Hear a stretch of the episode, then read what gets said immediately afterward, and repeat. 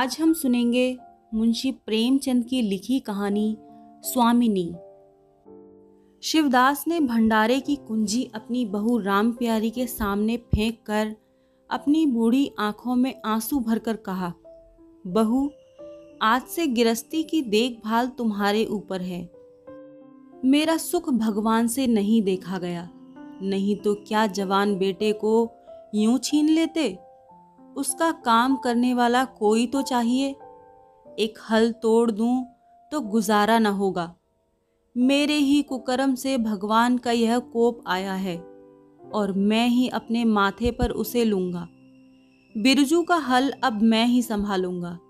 अब घर की देख रेख करने वाला, धरने उठाने वाला तुम्हारे सिवा दूसरा कौन है? रो मत बेटा। भगवान की जो इच्छा थी वही हुआ। और जो इच्छा होगी वह होगा। हमारा तुम्हारा क्या बस है? मेरे जीते जी तुम्हें कोई टेढ़ी आँख से देख भी न सकेगा। तुम किसी बात का सोच मत किया करो। बिरजू गया तो मैं अभी बैठा ही हुआ हूँ। राम प्यारी और राम दुलारी, दो सगी बहनें थीं। दोनों का विवाह मथुरा और बिरजू, दो सगे भाइयों से हुआ। दोनों बहनें नेहर की तरह ससुराल में भी प्रेम और आनंद से रहने लगी। शिवदास को पेंशन मिली। दिन भर द्वार पर गपशप करते। भरा पूरा परिवार देखकर प्रसन्न होते और अधिकतर धर्म चर्चा में लगे रहते थे। लेकिन देव गति से बड़ा लड़का बिरजू बीमार पड़ा और आज उसे मरे पंद्रह दिन बीत गए। आज क्रियाक्रम से फुर्सत मिली और शिवदास ने सच्चे करमवीर की भांति फिर जीवन संग्राम के लिए कमर कस ली। मन में उसे चाहे कितना ही दुख हुआ हो, उसे किसी ने रोते नहीं देखा। आज अपनी बहू को देखकर एक क्षण के लिए उसकी आँखें सजल हो गईं। लेकिन उसने मन को संभाला और रुद्ध कंठ से उसे दिलासा देने लगा। कदाचित उसने सोचा था घर की स्वामिनी बनकर विधवा के आँसू पुछ जाएँगे। कम से कम उसे इतना कठिन परिश्रम न करना पड़ेगा। इसीलिए उसने भंडारे की कुंजी बहू के सामने फेंक दी थी। वैधव्य की व्यथा को स्वामित्व के गर्व से दवा देना चाहता था। राम प्यारी ने पुलकित कंठ से कहा, यह कैसे हो सकता है दादा कि तुम मेहनत मजूरी करो और मैं मालकिन बनकर बैठूं? काम धंधे में लगी रहूँगी तो मन बदला रहेगा। बैठे बैठे तो रोने के सिवा और कुछ न होगा। शिवदास ने समझाया, बेटा देव गति में तो किसी का बस नहीं। रोने धोने से हलकानी के सिवा और क्या हाथ आएगा? घर में भी तो बीसों काम है। कोई साधु संत आ जाए, कोई पाहुना ही आ पहुँचे तो उनके सेवा सत्कार के लिए किसी को घर पर रहना ही पड़ेगा। बहू ने बहुत हीले किए, पर शिवदास ने एक न सुनी। शिवदास के बाहर चले जाने पर राम प्यारी ने कुंजी उठाई तो उसे मन में अपूर्व गौरव और उत्तरदायित्व का अनुभव हुआ। जरा देर के लिए पति वियोग का दुख उसे भूल गया। उसकी छोटी बहन और देवर दोनों काम करने गए हुए थे। शिवदास बाहर था, घर बिल्कुल खाली था। इस वक्त वह निश्चित होकर भंडारे को खोल सकती थी। उसमें क्या क्या सामान है? क्या क्या विभूति है? यह देखने के लिए उसका मन लालायत हो उठा। इस घर में वह कभी नहीं आई थी। जब कभी किसी को कुछ देना या किसी से कुछ लेना होता था, तभी शिवदास आकर इस कोठरी को खोला करता था। फिर उसे बंद कर वह ताली अपनी कमर में रख लेता था। राम प्यारी कभी कभी द्वार की दरारों से भीतर झांकती थी, पर अंधेरे में कुछ दिखाई न देता। सारे घर के लिए वह कोठरी तिलिस्म या रहस्य था, जिसके विषय में भांति भांति की कल्पनाएँ होती रहती थीं। आज राम प्यारी को वह रहस्य खोलकर देखने का अवसर मिल गया। उसने बाहर का द्वार बंद कर दिया कि कोई उसे भंडार खोलते न देख ले। नहीं सोचेगा, बेजरूरत उसने क्यों खोला? तब आकर कांपते हुए हाथों से ताला खोला। उसकी छाती धड़क रही थी कि कोई द्वार न खटखटाने लगे। अंदर पाँव रखा तो उसे कुछ उसी प्रकार का, लेकिन उससे कहीं तीव्र आनंद हुआ जो उसे अपने गहने कपड़े की पिटारी खोलने में होता था। मटकों में गुड़, शक्कर, गेहूँ जौ आदि चीज़ें रखी हुई थीं। एक किनारे बड़े बड़े बर्तन धरे थे, जो शादी ब्याह के अवसर पर निकाले जाते थे या मांगे दिए जाते थे। एक आले पर मालगुजारी की रसीदें और लेन देन के पुर्जे बंधे हुए रखे थे। कोठरी में एक विभूति सी छाई थी। मानो लक्ष्मी अज्ञात रूप से विराज रही हो। उस विभूति की छाया में राम प्यारी आधे घंटे तक बैठी अपनी आत्मा को तृप्त करती रही। प्रति क्षण उसके हृदय पर ममत्व का नशा सा छाया जा रहा था। जब वह उस कोठरी से निकली तो उसके मन के संस्कार बदल गए थे। मानो किसी ने उस पर मंत्र डाल दिया हो। उसी समय द्वार पर किसी ने आवाज़ दी। उसने तुरंत भंडारे का द्वार बंद किया और जाकर सदर दरवाज़ा खोल दिया। देखा तो पड़ोसिन झुनिया खड़ी है और एक रुपया उधार मांग रही है। राम प्यारी ने रुखाई से कहा, अभी तो एक पैसा घर में नहीं है जिज्जी। क्रियाक्रम में सब खर्च हो गया। झुनिया चकरा गई। चौधरी के घर में इस समय एक रुपया भी नहीं। यह विश्वास करने की बात न थी, जिसके यहाँ सैकड़ों का लेन देन है। वह सब कुछ क्रियाक्रम में नहीं खर्च कर सकता। अगर शिवदास ने बहाना किया होता तो उसे आश्चर्य न होता। प्यारी तो अपने सरल स्वभाव के लिए गाँव में मशहूर थी। अक्सर शिवदास की आँखें बचाकर पड़ोसिनों की इच्छित वस्तुएँ दे दिया करती थी। अभी कल ही उसने जानकी को शेर भर दूध दिया। यहाँ तक कि अपने गहने तक मांगे में दे देती थी। कृपण शिवदास के घर में ऐसी सखरस बहू का आना गाँव वाले अपने सौभाग्य की बात समझते थे।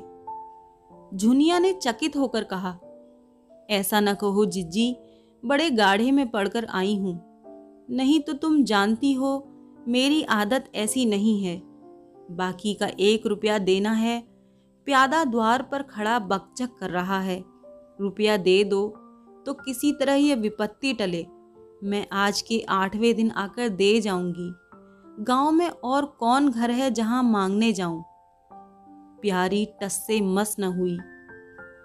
उसके जाते ही प्यारी साँझ के लिए रसोई पानी का इंतज़ाम करने लगी। पहले चावल दाल बीनना अपाड़ लगता था, और रसोई में जाना तो सूली पर चढ़ने से कम न था। कुछ देर बहनों में झांव झांव होती, तब शिवदास आकर कहते, क्या आज रसोई न बनेगी? तो दोनों में से एक उठती और मोटे मोटे टिक्कर लगाकर रख देती, मानो बैलों का रातिब हो। आज प्यारी तन मन से रसोई के प्रबंध में लगी हुई है। अब वह घर की स्वामिनी है। तब उसने बाहर निकलकर देखा, कितना कूड़ा करकट पड़ा हुआ है। बुढ़ऊ दिन भर मक्खी मारा करते हैं। इतना भी नहीं होता कि जरा झाड़ू ही लगा दें। अब क्या इनसे इतना भी नहीं होगा? द्वार चिकना होना चाहिए कि देखकर आदमी का मन प्रसन्न हो जाए। यह नहीं कि उबकाई आने लगे। अभी कह दूँ तो तिनक उठेंगे। अच्छा मुन्नी नान से अलग होकर खड़ी है। उसने मुन्नी के पास जाकर नांद में झांका। दुर्गंध आ रही थी। ठीक, मालूम होता है महीनों से पानी नहीं बदला गया। इस तरह तो गाय रह चुकी। अपना पेट भर लिया, छुट्टी हुई। और किसी से क्या मतलब? हाँ दूध सबको अच्छा लगता है। दादा द्वार पर बैठे चिलम पी रहे हैं। मगर इतना नहीं होता कि चार घड़ा पानी नांद में डाल दें। मजूर रखा है वह भी तीन कौड़ी का। खाने को डेढ़ से काम करते नानी मरती है। आज आता है तो पूछती हूँ, नांद में पानी क्यों नहीं बदला? रहना हो रहे, जाना हो जाए। आदमी बहुत मिलेंगे।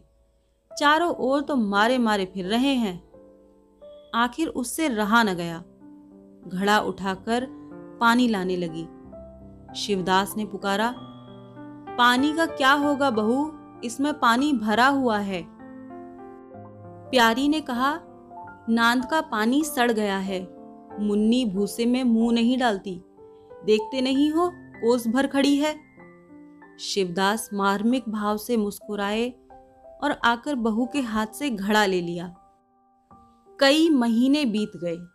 प्यारी के अधिकार में आते ही उस घर में जैसे बसंत आ गया। भीतर बाहर जहाँ देखिए किसी निपुण प्रबंधन के हस्त कौशल, सुविचार और सुरुचि के चिन्ह दिखते थे। प्यारी ने ग्रह यंत्र की ऐसी चाबी कस दी थी कि सभी पुर्जे ठीक ठाक चलने लगे थे। भोजन पहले से अच्छा मिलता है और समय पर मिलता है। दूध ज़्यादा होता है, घी ज़्यादा होता है और काम ज़्यादा होता है। प्यारी न खुद विश्राम लेती है, न दूसरों को विश्राम लेने देती है। घर में ऐसी बरकत आ गई है कि जो चीज़ मांगो, घर ही में निकल आती है। आदमी से लेकर जानवर तक सभी स्वस्थ दिखाई देते हैं। अब वह पहले किसी दशा नहीं है कि कोई चिथड़े लपेटे घूम रहा है, किसी को गहने की धुन सवार है। हाँ अगर कोई रुग्ण और चिंतित तथा मलिन वेश में है तो वह प्यारी है। फिर भी सारा घर उससे जलता है। यहाँ तक कि बूढ़े शिवदास भी कभी कभी उसकी बदगुई करते हैं। किसी को पहर रात रहे उठना अच्छा नहीं लगता। मेहनत से सभी जी चुराते हैं। फिर भी यह सब मानते हैं कि प्यारी न हो तो घर का काम न चले। और तो और, दोनों बहनों में भी अब उतना अपनापन नहीं। प्रातः काल का समय था। दुलारी ने हाथों से कड़े लाकर प्यारी के सामने पटक दिए और घुन्नाई हुई बोली, लेकर इसे भी भंडारे में बंद कर दो। प्यारी ने कड़े उठा लिए और कोमल स्वर से कहा, कह तो दिया, हाथ में रुपए आने दे, बनवा दूँगी। अभी ऐसा घिस नहीं गया है कि आज ही उतारकर फेंक दिया जाए। दुलारी लड़ने को तैयार होकर आई थी। बोली तेरे हाथ में काहे को कभी रुपए आएँगे और काहे को कड़े बनेंगे? जोड़ जोड़ कर रखने में मज़ा आता है ना? प्यारी ने हंसकर कहा, जोड़ जोड़ रखती हूँ तो तेरे लिए ही तो कि मेरे कोई और बैठा हुआ है, कि मैं सबसे ज़्यादा खा पहन लेती हूँ। मेरा अनंत कब का टूटा पड़ा है? दुलारी, तुम न खाओ न पहनो, जस तो पाती हो यहाँ खाने पहनने के सिवा और क्या है? मैं तुम्हारा हिसाब किताब नहीं जानती। मेरे कड़े आज बनने को भेज दो। प्यारी ने सरल विनोद भाव से कहा, रुपए न हो तो कहाँ से लाऊं? दुलारी ने उद्दंडता के साथ कहा, मुझे इससे कोई मतलब नहीं, मैं तो कड़े चाहती हूँ। इसी तरह घर के सब आदमी अपने अपने अवसर पर प्यारी को दो चार खरी खोटी सुना जाते, और वह गरीब सबकी धौस हंसकर सहती थी। स्वामिनी का यह अर्थ है कि सबकी धौस सुन ले और करे वही जिसमें घर का कल्याण हो। स्वामित्व के कवच पर धौस ताने धमकी किसी का असर नहीं होता। उसकी स्वामिनी की कल्पना इन आघातों से और स्वस्थ होती थी। वह गृहस्थी की संचालिका है। सभी अपने अपने दुख उसी के सामने रोते हैं, पर जो कुछ वह करती है, वही होता है। इतना उसे प्रसन्न करने के लिए काफ़ी था। गाँव में प्यारी की सराहना होती थी। अभी उम्र ही क्या है, लेकिन सारे घर को संभाले हुए है। चाहती तो सगाई करके चैन से रहती। इस घर के पीछे अपने को मिटाए देती है। कभी किसी से हंसती बोलती भी नहीं, जैसे काया पलट हो गई। कई दिन बाद दुलारी के कड़े बनकर आ गए। प्यारी खुद सुनार के घर दौड़ दौड़ गई। संध्या हो गई थी। दुलारी और मथुरा हाट से लौटे। प्यारी ने नए कड़े दुलारी को दिए, दुलारी निहाल हो गई। चटपट कड़े पहने और दौड़ी हुई बरौठे में जाकर मथुरा को दिखाने लगी। प्यारी बरौठे के द्वार पर छिपी खड़ी यह दृश्य देखने लगी। उसकी आँखें सजल हो गईं। दुलारी उससे कुल तीन ही साल छोटी तो है, पर दोनों में कितना अंतर है। उसकी आँखें मानो उस दृश्य पर जम गईं। दंपत्ति का वह सरल आनंद, उनका प्रेमालिंगन, उनकी मुग्ध मुद्रा, प्यारी की टकटकी सी बंध गई। यहाँ तक कि दीपक के धुंधले प्रकाश में वे दोनों उसकी नज़रों से गायब हो गए और अपने ही अतीत जीवन की एक लीला आँखों के सामने बार बार नए रूप में आने लगी। सहसा शिवदास ने पुकारा, बड़ी बहू, एक पैसा दो, तंबाकू मंगवाऊं। प्यारी की समाधि टूट गई। आँसू पहुँचती हुई भंडारे में पैसा लेने चली गई। एक एक करके प्यारी के गहने उसके हाथ से निकलते जाते थे। वह चाहती थी मेरा घर गाँव में सबसे संपन्न समझा जाए और इस महत्वाकांक्षा का मूल्य देना पड़ता था। कभी घर की मरम्मत के लिए और कभी बैलों की नई गोई खरीदने के लिए, कभी नातेदारों के व्यवहारों के लिए, कभी बीमारों की दवा दारू के लिए रुपए की ज़रूरत पड़ती रहती थी। और जब बहुत कतर ब्योत करने पर भी काम न चलता तो वह अपनी कोई न कोई चीज़ निकाल देती। और चीज़ एक बार हाथ से निकलकर फिर न लौटती थी। वह चाहती तो इनमें से कितने ही खर्चों को टाल जाती, पर यहाँ इज़्ज़त की बात आ पड़ती थी, वह दिल खोल कर खर्च करती। अगर गाँव में हेठी हो गई तो क्या बात रहेगी? लोग उसी का तो नाम धरेंगे। दुलारी के पास भी गहने थे, दो एक चीज़ें मथुरा के पास भी थीं, लेकिन प्यारी उनकी चीज़ें न छूती। उनके खाने पहनने के दिन हैं, वे इस जंजाल में क्यों फंसे? दुलारी के लड़का हुआ तो प्यारी ने धूम से जन्मोत्सव मनाने का प्रस्ताव किया। शिवदास ने विरोध किया। क्या फ़ायदा? जब भगवान की दया से सगाई ब्याह के दिन आएँगे तो धूमधाम कर लेना। प्यारी का हौसलों से भरा दिल भला क्यों मानता? बोली, कैसी बातें करते हो दादा? पहलौठे लड़के के लिए धूमधाम न हुई तो कब होगी? मन तो नहीं मानता। फिर दुनिया क्या कहेगी? नाम बड़े, दर्शन छोटे। मैं तुमसे कुछ नहीं मांगती। अपना सारा सरंजाम कर लूँगी। गहनों के माथे जाएगी और क्या? शिवदास ने चिंतित होकर कहा, इस तरह एक दिन धागा भी न बचेगा। कितना समझाया बेटा भाई भौजाई किसी के नहीं होते। अपने पास दो चीज़ें रहेंगी तो सब मुँह जोहेंगे। नहीं तो कोई सीधे मुँह बात भी नहीं करेगा। प्यारी ने ऐसा मुँह बनाया, मानो वह ऐसी बूढ़ी बातें बहुत सुन चुकी है, और बोली, जो अपने हैं वे भी न पूछें तो भी अपने ही रहते हैं। मेरा धर्म मेरे साथ है, उनका धर्म उनके साथ है। मर जाऊँगी तो क्या छाती पर लाद कर ले जाऊँगी? धूमधाम से जन्मोत्सव मनाया गया। बरही के दिन सारी बिरादरी का भोज हुआ। लोग खा पी कर चले गए। प्यारी दिन भर की थकी मांदी आँगन में एक टाट का टुकड़ा बिछाकर कमर सीधी करने लगी।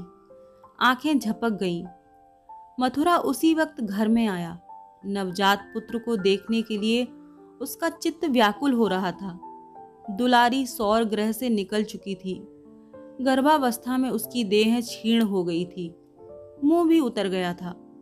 पर आज स्वस्थता की लालिमा मुख पर छाई हुई थी। सौर के संयम और पौष्टिक भोजन ने देह को चिकना कर दिया था। मथुरा उसे आँगन में देखते ही समीप आ गया और एक बार प्यारी की ओर ताक कर उसके निंद्रा मग्न होने का निश्चय करके उसने शिशु को गोद में लिया और उसका मुँह चूमने लगा। आहट पाकर प्यारी की आँखें खुल गईं, पर उसने नींद का बहाना किया और अधखुली आँखों से यह आनंद क्रीड़ा देखने लगी। माता और पिता दोनों बारी बारी से बालक को चूमते, गले लगाते और उसके मुख को निहारते थे। कितना स्वर्गीय आनंद था। प्यारी की त्रषित लालसा एक क्षण के लिए स्वामिनी को भूल गई, जैसे लगाम से मुखबद्ध बोझ से लदा हुआ, हाँकने वाले के चाबुक से पीड़ित। दौड़ते दौड़ते बेदम तुरंग हिनहिनाते की आवाज़ सुनकर कनौतियाँ खड़ी कर लेता है और परिस्थिति को भूलकर एक दबी हुई हिनहिनाहट से उसका जवाब देता है। कुछ वही दशा प्यारी की हुई, उसका मातृत्व जो पिंजरे में बंद, मूक, निश्चेष्ट पड़ा हुआ था समीप से आने वाली मातृत्व की चहकार सुनकर जैसे जाग पड़ा और चिंताओं के उस पिंजरे से निकलने के लिए पंख फड़फड़ाने लगा। मथुरा ने कहा, यह मेरा लड़का है। दुलारी ने बालक को गोद में चिपटा कर कहा हाँ क्यों नहीं? तुम ही ने तो नौ महीने पेट में रखा है। सांसद तो मेरी हुई है। बाप कहलाने के लिए तुम कूद पड़े। मथुरा मेरा लड़का न होता तो मेरी सूरत का क्यों होता? चेहरा, मोहरा, रंग, रूप, सब मेरा ही है कि नहीं? दुलारी, इससे क्या होता है? बीज बनिए के घर से आता है, खेत किसान का होता है, उपज बनिए की नहीं होती, किसान की होती है। मथुरा, बातों में तुमसे कोई न जीतेगा, मेरा लड़का बड़ा हो जाएगा तो मैं द्वार पर बैठकर मज़े से हुक्का पिया करूँगा। दुलारी, मेरा लड़का पढ़े लिखेगा, कोई बड़ा हुद्दा पाएगा, तुम्हारी तरह दिन भर बैल के पीछे न चलेगा। मालकिन से कहना है, कल एक पालना बनवा दें। मथुरा, अब बहुत सवेरे न उठा करना और छाती फाड़कर काम भी न करना। दुलारी, यह महारानी जीने देंगी? मथुरा मुझे तो बेचारी पर दया आती है। उसके कौन बैठा हुआ है? हम ही लोगों के लिए मरती है। भैया होते तो अब तक दो तीन बच्चों की माँ हो गई होती। प्यारी के कंठ में आंसुओं का ऐसा वेग उठा कि उसे रोकने में सारी देह काँप उठी।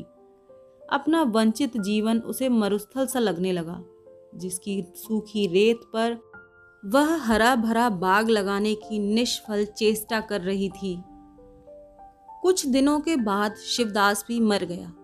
उधर दुलारी के दो बच्चे और हुए। वह भी अधिकतर बच्चों के लालन पालन में व्यस्त रहने लगी। खेती का काम मजदूरों पर आ गया।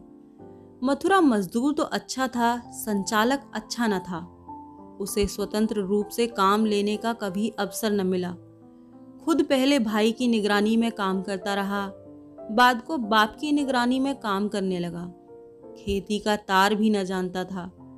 वही मजूर उसके यहाँ टिकते थे जो मेहनत नहीं, खुशामद करने में कुशल होते थे।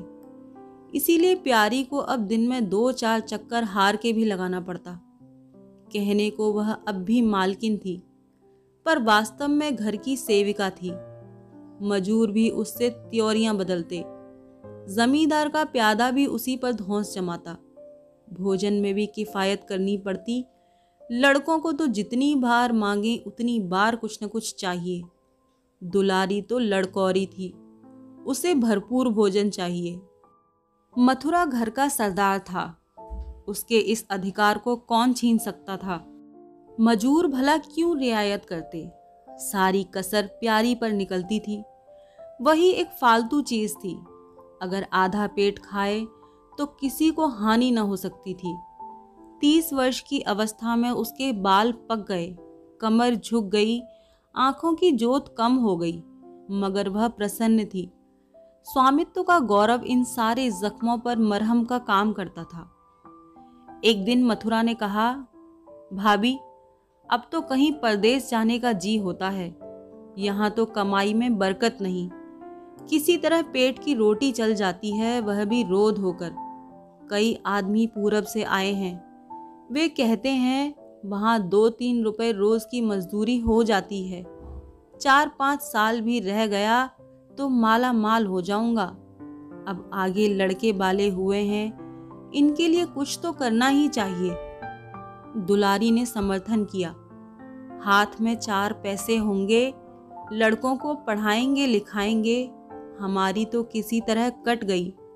लड़कों को तो आदमी बनाना है। प्यारी यह प्रस्ताव सुनकर अवाक रह गई। उनका मुँह ताकने लगी। इसके पहले इस तरह की बातचीत कभी नहीं हुई थी। यह धुन कैसे सवार हो गई? उसे संदेह हुआ। शायद मेरे कारण यह भावना उत्पन्न हुई। बोली, मैं तो जाने को ना कहूँगी। आगे जैसी इच्छा हो। लड़कों को पढ़ाने लिखाने के लिए यहाँ भी तो मदरसा है। फिर क्या नित्य यही दिन बने रहेंगे? दो तीन साल में खेती बन गई तो सब कुछ हो जाएगा। मथुरा, इतने दिन खेती करते हो गए, जब अब तक न बनी तो अब क्या बन जाएगी? इस तरह एक दिन चल देंगे, मन की मन में रह जाएगी। फिर अब पौरुख भी तो थक रहा है, यह खेती कौन संभालेगा? लड़कों को मैं चक्की में जोत कर उनकी ज़िंदगी नहीं खराब करना चाहता। प्यारी ने आँखों में आँसू लाकर कहा, भैया, घर पर जब तक आधी मिले, सारी के लिए न धावना चाहिए। अगर मेरी ओर से कोई बात है तो अपना घर बार अपने हाथ में करो। मुझे एक टुकड़ा न देना, पड़ी रहूँगी। मथुरा आद्र कंठ में बोला, भाभी, ये तुम क्या कहती हो? तुम्हारे ही संभाले यह घर अब तक चला है। नहीं रसातल में चला गया होता। इस गृहस्थी के पीछे तुमने अपने को मिट्टी में मिला दिया, अपनी देह घुला डाली। मैं अंधा नहीं हूँ, सब कुछ समझता हूँ। हम लोगों को जाने दो। भगवान ने चाहा तो घर फिर संभल जाएगा। तुम्हारे लिए हम बराबर खर्च वरच भेजते रहेंगे। प्यारी ने कहा, जो ऐसा ही है तो तुम चले जाओ। बाल बच्चों को कहाँ कहाँ बांधे फिरोगे? दुलारी बोली, यह कैसे हो सकता है बहन? यहाँ देहात में लड़के क्या पढ़ेंगे लिखेंगे? बच्चों के बिना इनका भी जी वहाँ ना लगेगा। दौड़ दौड़ कर घर आएँगे और सारी कमाई रेल खा जाएगी। परदेश में अकेले जितना खर्चा होगा, उतने में सारा घर आराम से रहेगा। प्यारी बोली तो मैं ही यहाँ रहकर क्या करूँगी? मुझे भी लेते चलो। दुलारी उसे साथ ले चलने को तैयार न थी। कुछ दिन जीवन का आनंद उठाना चाहती थी। अगर परदेश में भी यही बंधन रहा तो जाने से फ़ायदा ही क्या? बोली, बहन, तुम चलती तो क्या बात थी? लेकिन फिर यहाँ का कारोबार तो चौपट हो जाएगा। तुम तो कुछ न कुछ देखभाल करती ही रहोगी। प्रस्थान की तिथि के एक दिन पहले ही राम प्यारी ने रात भर जाग कर हलवा और पूड़ियाँ पकाई। जब से इस घर में आई, कभी एक दिन के लिए अकेले रहने का अवसर नहीं आया। दोनों बहनें सदा साथ रहीं। आज उस भयंकर अवसर को सामने आते देखकर प्यारी का दिल बैठा जाता था। वह देखती थी, मथुरा प्रसन्न है। बाल वृंद यात्रा के आनंद में खाना पीना तक भूले हुए हैं। उसके जी में आता, वह भी इसी भांति निर्द्वंद रहे। मोह और ममता को पैरों से कुचल डाले। लेकिन वह ममता जिस खादल को खा खाकर पली थी, उसे अपने सामने से हटाए जाते देखकर शुभ होने से न रुकती थी। दुलारी तो इस तरह निश्चिंत होकर बैठी थी, मानो कोई मेला देखने जा रही है। नई नई चीज़ों को देखने, नई दुनिया में विचरने की उत्सुकता ने उसे क्रिया शून्य सा कर दिया था। प्यारी के सिरे सारे प्रबंध का भार था। धोबी के घर से सब कपड़े आए हैं या नहीं कौन कौन से बर्तन साथ जाएँगे, सफ़र खर्च के लिए कितने रुपए की ज़रूरत होगी? एक बच्चे को खांसी आ रही थी, दूसरे को कई दिन से दस्त आ रहे थे। उन दोनों की औषधियों को पीसना कूटना आदि सैकड़ों ही काम व्यस्त किए हुए थे। लड़कोरी न होकर भी वह बच्चों के लालन पोषण में दुलारी से कुशल थी। देखो, बच्चों को बहुत मारना पीटना मत। मारने से बच्चे जिद्दी या बेहया हो जाते हैं। बच्चों के साथ आदमी को बच्चा बन जाना पड़ता है। जो तुम चाहो कि हम आराम से पड़े रहें और बच्चे चुपचाप बैठे रहें, हाथ पैर ना हिलाएँ तो यह हो नहीं सकता। बच्चे तो स्वभाव के चंचल होते हैं। उन्हें किसी न किसी काम में फंसाए रखो। धेले का खिलौना हज़ार घुड़कियों से बढ़कर होता है। दुलारी इस उपदेशों को इस तरह बेमन होकर सुनती थी, मानो कोई सनक कर बक रहा हो। विदाई का दिन प्यारी के लिए परीक्षा का दिन था। उसके जी में आता था कहीं चली जाए, जिसमें वह दृश्य देखना न पड़े। घड़ी भर में यह घर सूना हो जाएगा। वह दिन भर घर में अकेली पड़ी रहेगी। किससे हंसेगी बोलेगी? यह सोचकर उसका हृदय काँप जाता था। ज्यो ज्यो समय निकट आता था, उसकी वृत्तियाँ शिथिल होती जाती थीं। वह कोई काम करते करते जैसे खो जाती थी और अपलक नेत्रों से किसी वस्तु को ताकने लगती। कभी अवसर पाकर एकांत में जाकर थोड़ा सा रो आती थी। मन को समझा रही थी यह लोग अपने होते तो क्या इस तरह चले जाते? यह तो मानने का नाता है। किसी पर कोई ज़बरदस्ती नहीं है। दूसरों के लिए कितना ही मरो तो भी अपने नहीं होते। पानी तेल में कितना ही मिले, फिर भी अलग ही रहेगा। बच्चे नए नए कुर्ते पहने, नवाब बने घूम रहे थे। प्यारी उन्हें प्यार करने के लिए गोद लेना चाहती थी। तो रोने का सा मुँह बनाकर छुड़ाकर भाग जाते। वह क्या जानती थी कि ऐसे अवसर पर बहुधा अपने बच्चे भी निष्ठुर हो जाते हैं। दस बजते बजते द्वार पर बैलगाड़ी आ गई। लड़के पहले ही से उस पर जा बैठे। गाँव के कितने स्त्री पुरुष मिलने आए। प्यारी को इस समय उनका आना बुरा लग रहा था। वह दुलारी से थोड़ी देर एकांत गले मिलकर रोना चाहती थी। मथुरा से हाथ जोड़कर कहना चाहती थी कि मेरी खोज खबर लेते रहना। तुम्हारे सिवा मेरा संसार में कौन है? लेकिन इस भब्बड़ में उसको इन बातों का मौका न मिला। मथुरा और दुलारी दोनों गाड़ी में जा बैठे और प्यारी द्वार पर रोती खड़ी रही। वह इतनी विहल थी कि गाँव के बाहर तक पहुँचाने की भी उसे सुध न रही। कई दिन तक प्यारी मूर्छित सी पड़ी रही। न घर से निकली, न चूल्हा जलाया, न हाथ मुँह धोया। उसका हलवाहा जोखू बार बार आकर कहता, मालकिन उठो, मुँह हाथ धो, कुछ खाओ पियो। कब तक इस तरह पड़ी रहोगी? इस तरह की तसल्ली गाँव की और भी स्त्रियाँ देती थी। पर उनकी तसल्ली में एक प्रकार की ईर्ष्या का भाव छिपा हुआ जान पड़ता था। जोखू के स्वर में सच्ची सुहानुभूति झलकती थी। जोखू कामचोर बातूनी और नशेबाज था। प्यारी उसे बराबर डांटती रहती थी। दो एक बार उसे निकाल भी चुकी थी, पर मथुरा के आग्रह से फिर रख लिया था। आज भी जोखू की सुहानुभूति भरी बातें सुनकर प्यारी झुंझलाती, यह काम करने क्यों नहीं जाता? यहाँ मेरे पीछे क्यों पड़ा हुआ है? मगर उसे झिड़क देने को जीना चाहता था। उसे उस समय सुहानुभूति की भूख थी।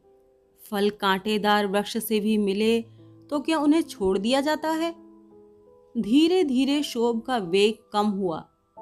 जीवन के व्यापार होने लगे। अब खेती का सारा भार प्यारी पर था। लोगों ने सलाह दी, एक हल तोड़ दो और खेतों को उठा दो। पर प्यारी का गर्व यूँ ढोल बजाकर अपनी पराजय स्वीकार करना न था। सारे काम पूर्ववत चलने लगे।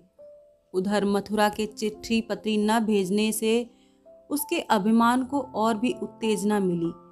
वह समझता है, मैं उसके आश्रय बैठी हूँ। उसके चिट्ठी भेजने से मुझे कोई निधि न मिल जाती। उसे अगर मेरी चिंता नहीं है तो मैं कब उसकी परवाह करती हूँ? घर में तो अब विशेष काम रहा नहीं। प्यारी सारे दिन खेती बाड़ी के कामों में लगी रहती। खरबूजे बोए थे, वह खूब फले और खूब बिके। पहले सारा दूध घर में खर्च हो जाता था, अब बचने लगा। प्यारी की मनोवृत्तियों में भी एक विचित्र परिवर्तन आ गया। वह अब साफ़ कपड़े पहनती, मांग चोटी की ओर भी उदासीन नहीं थी। आभूषणों में भी रुचि हुई।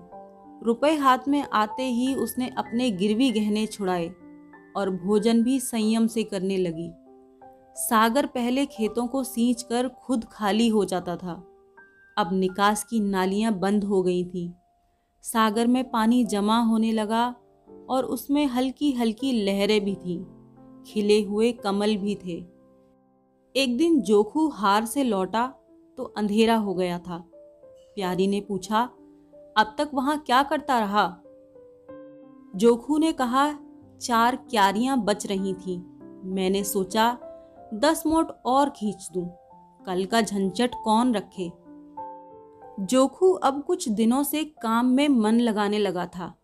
जब तक मालिक उसके सिर पर सवार रहते थे, वह हीले बहाने करता था।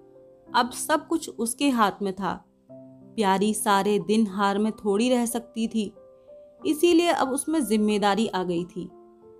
प्यारी ने लोटे का पानी रखते हुए कहा अच्छा हाथ मुँह धो लो। आदमी जान रखकर काम करता है। हाय हाय करने से कुछ नहीं होता। खेत आज न होते, कल होते। क्या जल्दी थी। जोखू ने समझा, प्यारी बिगड़ रही है। उसने तो अपनी समझ में कारगुजारी की थी और समझा था तारीफ़ होगी। यहाँ आलोचना हुई। चिढ़कर बोला, मालकिन, दाएँ बाएँ दोनों ओर चलती हो। जो बात नहीं समझती हो, उसमें क्यों कूदती हो? कल के लिए तो उचवा के खेत सूखे पड़े हैं। आज बड़ी मुश्किल से कुआँ खाली हुआ था। सवेरे में पहुँचता तो कोई और आकर न छेक लेता। फिर अठवारे तक राह देखनी पड़ती। तब तक तो सारी ऊख विदा हो जाती। प्यारी उसकी सरलता पर हंसकर बोली, अरे तो मैं तुझे कुछ थोड़ी कह रही हूँ, पागल। मैं तो कहती हूँ कि जान रख कर काम कर, कहीं बीमार पड़ गया तो लेने के देने पड़ जाएँगे। जोखू। कौन बीमार पड़ जाएगा? मैं? बीस साल में कभी सिर तक तो दुखा नहीं। आगे की मैं नहीं जानता। कहो, रात भर काम करता रहूँ। प्यारी, मैं क्या जानूं? तुम ही अंतरे दिन बैठे रहते थे और पूछा जाता तो कहते थे, ज्वर आ गया था, पेट में दर्द था। जोखू झेपता हुआ बोला, वह बातें जब थी, जब मालिक लोग चाहते थे कि इसे पीस डालें। अब तो जानता हूँ, मेरे ही माथे है, मैं न करूँगा तो सब चौपट हो जाएगा। प्यारी, मैं क्या देखभाल नहीं करती? जोखू तुम बहुत करोगी, दो बे चली जाओगी। सारे दिन तो तुम वहाँ बैठी नहीं रह सकती। प्यारी को उसके निष्कपट व्यवहार ने मुग्ध कर दिया। बोली तो इतनी रात गए चूल्हा जलाओगे? कोई सगाई क्यों नहीं कर लेते? जोखू ने मुँह धोते हुए कहा, तुम भी खूब कहती हो मालकिन। अपने पेट भर को तो होता नहीं। सगाई कर लूँ, सवा शेर खाता हूँ। एक जून पूरा सवा शेर दोनों जून के लिए दो शेर चाहिए। प्यारी। अच्छा आज मेरी रसोई में खाओ। देखूँ कितना खाते हो? जोखू ने पुलकित होकर कहा, नहीं मालकिन, तुम बनाते बनाते थक जाओगी। हाँ आध हाथ शेर के दो रोटा बनाकर खिला दो तो खा लूँ। मैं तो यही करता हूँ। बस आटा सान कर दो लिट बनाता हूँ और उपले पर सेंक लेता हूँ। कभी मट्ठे से, कभी नमक से, कभी प्याज से खा लेता हूँ और आकर पड़ रहता हूँ। प्यारी, मैं तुम्हें आज फुलके खिलाऊँगी। तब तो सारी रात खाते ही बीत जाएगी। बको मत, चटपट आकर बैठ जाओ। जरा बैलों को सानी पानी देता जाऊँ तो बैठूं। जोखू और प्यारी में ठनी हुई थी। प्यारी ने कहा, मैं कहती हूँ धान रोपने की कोई ज़रूरत नहीं। झड़ी लग जाए तो खेत डूब जाए। बरखा बंद हो जाए तो खेत सूख जाए। ज्वार, बाजरा, सन, अरहर, अब तो हैं, धान ना सही। जोखू ने अपने विशाल कंधे पर फावड़ा रखते हुए कहा, जब सबका होगा तो मेरा भी होगा। सबका डूब जाएगा तो मेरा भी डूब जाएगा। मैं क्यों किसी से पीछे रहूँ? बाबा के ज़माने में पाँच बीघा से कम नहीं रोपा जाता था। बिरजू भैया ने उसमें एक दो बीघे और बढ़ा दिए। मथुरा ने तो थोड़ा बहुत हर साल रोपा। तो क्या मैं सबसे गया बीता हूँ? मैं पाँच बीघे न लगा पाऊँगा। तब घर में दो जवान काम करने वाले थे। मैं अकेला हूँ, उन दोनों के बराबर खाता हूँ। दोनों के बराबर काम क्यों नहीं करूँगा? चल झूठा कहीं का। कहते थे, दो शेर खाता हूँ, चार शेर खाता हूँ, आधे शेर में रह गए। एक दिन तोलो, तब मालूम होगा। तौला है, बड़े आए खाने वाले। मैं कहे देती हूँ, धान न रोपो, मजूर मिलेंगे नहीं। अकेले हलकान होना पड़ेगा। तुम्हारी बला से मैं ही हलकान होऊँगा ना? यह देह किस दिन काम आएगी? प्यारी ने उसके कंधे पर से फावड़ा ले लिया और बोली, तुम पहर रात से पहर रात तक ताल में रहोगे, अकेले मेरा जी उबेगा। जोखू को उबने का अनुभव न था। कोई काम न हो तो आदमी पढ़कर सो रहे, जी क्यों उबे बोला, जी उबे तो सो रहना। मैं घर रहूँगा, तब तो और जी उबेगा मैं खाली बैठता हूँ तो बार बार खाने की सूझती है। बातों में देर हो रही है और बादल घिर आते हैं। प्यारी ने कहा अच्छा कल से जाना, आज बैठो। जोखू ने मानो बंधन में पड़कर कहा अच्छा बैठ गया। कहो, क्या कहती हो? प्यारी ने विनोद करते हुए पूछा, कहना क्या है?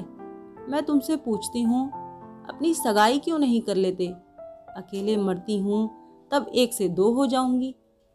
जोखू शर्माता हुआ बोला, तुमने फिर वही बेबात की बात छेड़ दी मालकिन? किससे सगाई कर लूँ यहाँ? ऐसी महरिया लेकर क्या करूँगा, जो गहनों के लिए मेरी जान खाती रहे? प्यारी यह तो तुमने बड़ी कड़ी शर्त लगाई। ऐसी औरत कहाँ मिलेगी जो गहने भी न चाहे? जोखू, यह मैं थोड़े ही कहता हूँ कि वह गहने न चाहे। हाँ मेरी जान न खाए। तुमने तो कभी गहनों के लिए हट न किया, बल्कि अपने सारे गहने दूसरों के ऊपर लगा दिए। प्यारी के कपोलों पर हल्का सा रंग आ गया। बोली अच्छा और क्या चाहते हो? जोखू मैं कहने लगूँगा तो बिगड़ जाऊँगी। प्यारी की आँखों में लज्जा की एक रेखा नज़र आई। बोली, बिगड़ने की बात कहोगे तो ज़रूर बिगड़ूँगी। तो मैं न कहूँगा। प्यारी ने उसे पीछे की ओर ठेलते हुए कहा, कहोगे कैसे नहीं, मैं कहला के छोड़ूँगी। जोखू, मैं चाहता हूँ कि वह तुम्हारी तरह हो, ऐसी गंभीर हो। ऐसी ही बातचीत में चतुर हो, ऐसा ही अच्छा पकाती हो, ऐसी ही किफ़ायती हो, ऐसी ही हसमुख हो। बस ऐसी औरत मिलेगी तो करूँगा, नहीं तो इसी तरह पड़ा रहूँगा। प्यारी का मुख लज्जा से आरक्त हो गया। उसने पीछे हटकर कहा, तुम बड़े नटखट हो हँसी हँसी में सब कुछ कह गए। आप सुन रहे थे मुंशी प्रेमचंद की लिखी कहानी स्वामिनी।